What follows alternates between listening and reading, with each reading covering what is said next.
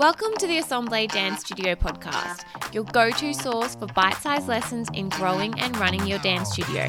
I'm your host, Claire O'Shea, and I'm a dance studio owner and business coach, helping you grow your dance studio simply and successfully so you can reach more students, grow your business, and become the go-to dance studio in your area. Do you love the podcast content but are looking to get a bit more one-on-one strategy? If that is the case, I really encourage you to check out our monthly masterclasses. Each month I dive into a specific topic that is going to help you and your dance studio reach the next level. So if you're interested in finding more about that, head to assemblédancestudiocoaching.com forward slash masterclass. Again, each month is a specific topic catered to you and your dance studio, all about how to grow and create a bigger, more successful, just more streamlined dance studio. And if that's something you're interested in, you can buy a one-off masterclass. So if you can sort of pick and choose to what topics suit your interests, or alternatively, you can sign up for our membership to our masterclass, which is a discounted monthly price. So whatever you are interested in joining us for, you can check that out at assemblédancestudiocoaching.com forward slash masterclass. Now sit back, relax, and enjoy the show. And don't forget to subscribe so you don't miss any of my episodes released weekly. Hey guys, it's Claire O'Shea and welcome back to another episode of the Assemblé Dance Studio Coaching Podcast. On this week's episode, we are doing another Quick Fire Five, which is the lightning fast segment of the Assemblé Dance Studio Coaching Podcast. Today, my wonderful co-host Mariah is going to be asking me five burning questions in just five minutes, all about different dance studio models. So without wasting any further time, let's jump straight into it. Okay, so Mariah is here joining Hi. me today for Quick Fire Five. She's got five questions all about dance studio models and their yes. positives and benefits. And honestly, I wrote the questions, but I don't remember them. So I'm not going to look them up. Yeah. Um, but we've only got five minutes to do it. So yes, I've got my timer here. Oh, okay. And I'm ready to go. And we're going to make Claire stick to five minutes because in the last episode, she went a tiny bit over. Which is pretty good for me. It is good for you, but let's knock all it right, down to five. All right. All right. Ready? Go.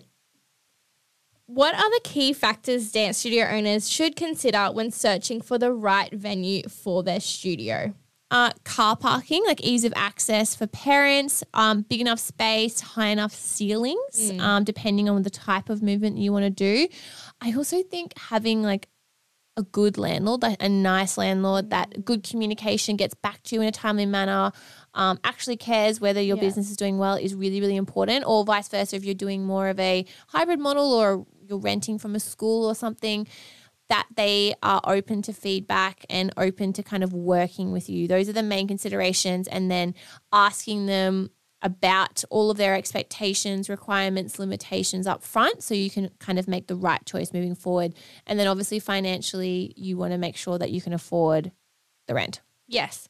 How can dance studio owners determine if a potential venue meets their specific needs in terms of space, amenities, and accessibility? That's a really hard question to answer, and silly me for writing that. But um, it, it really is dependent, again, on whether you're starting out, whether you're expanding to a bigger space. There really is like kind of a, a delicate dance in terms of, um, you know, finding a space that's bigger, you're going to grow into it. Yeah. And then that's too big that you can't afford it, and then yeah. you go bankrupt. So that, that's not great. Yeah, that's not what you want to do. Um, I would say, you know, speak to your accountant, show other friends and family members, see what they think of the space. Um, again, if you're moving from another location, it needs to be within a certain vicinity, else people yeah. are not going to follow you. So these are some of the important factors to consider. Yeah.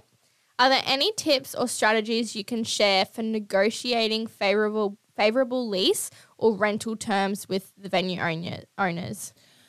Yeah, so depending again on the location, the lease, blah, blah, blah, the length of the lease, often if you're willing to sign a longer lease, mm. you might be able to get a little discount, or um, generally rent goes up every year. So you can um, potentially negotiate a smaller percentage or a rent review. Mm. Um, and, you know, there's different things that you can put into action.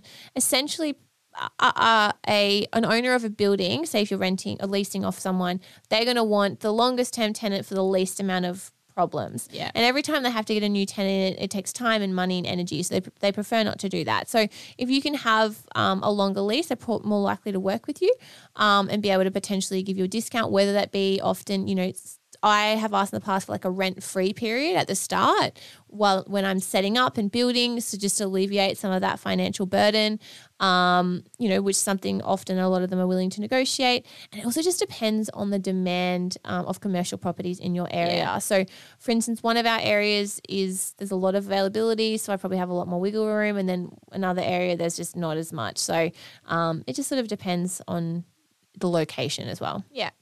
Awesome. What are some common challenges dance studio owners might face when selecting a venue, and how can they overcome these challenges? So find, it's just it's so much time and energy finding spaces as well. Yeah. And then it's get, again, referring back to our previous uh, episode we did all going through the different models, it really is dependent on the type of model you're leaning to. If you're renting a, a space like hourly, you don't, there, there's going to be more limitations just because you have less control of what you do with the space. And then in terms of like leasing or building, you have much more control. So you can probably be more, you need to be more picky and specific because you're going to be there for a long period of time and it's going to cost you a lot of money to set these up.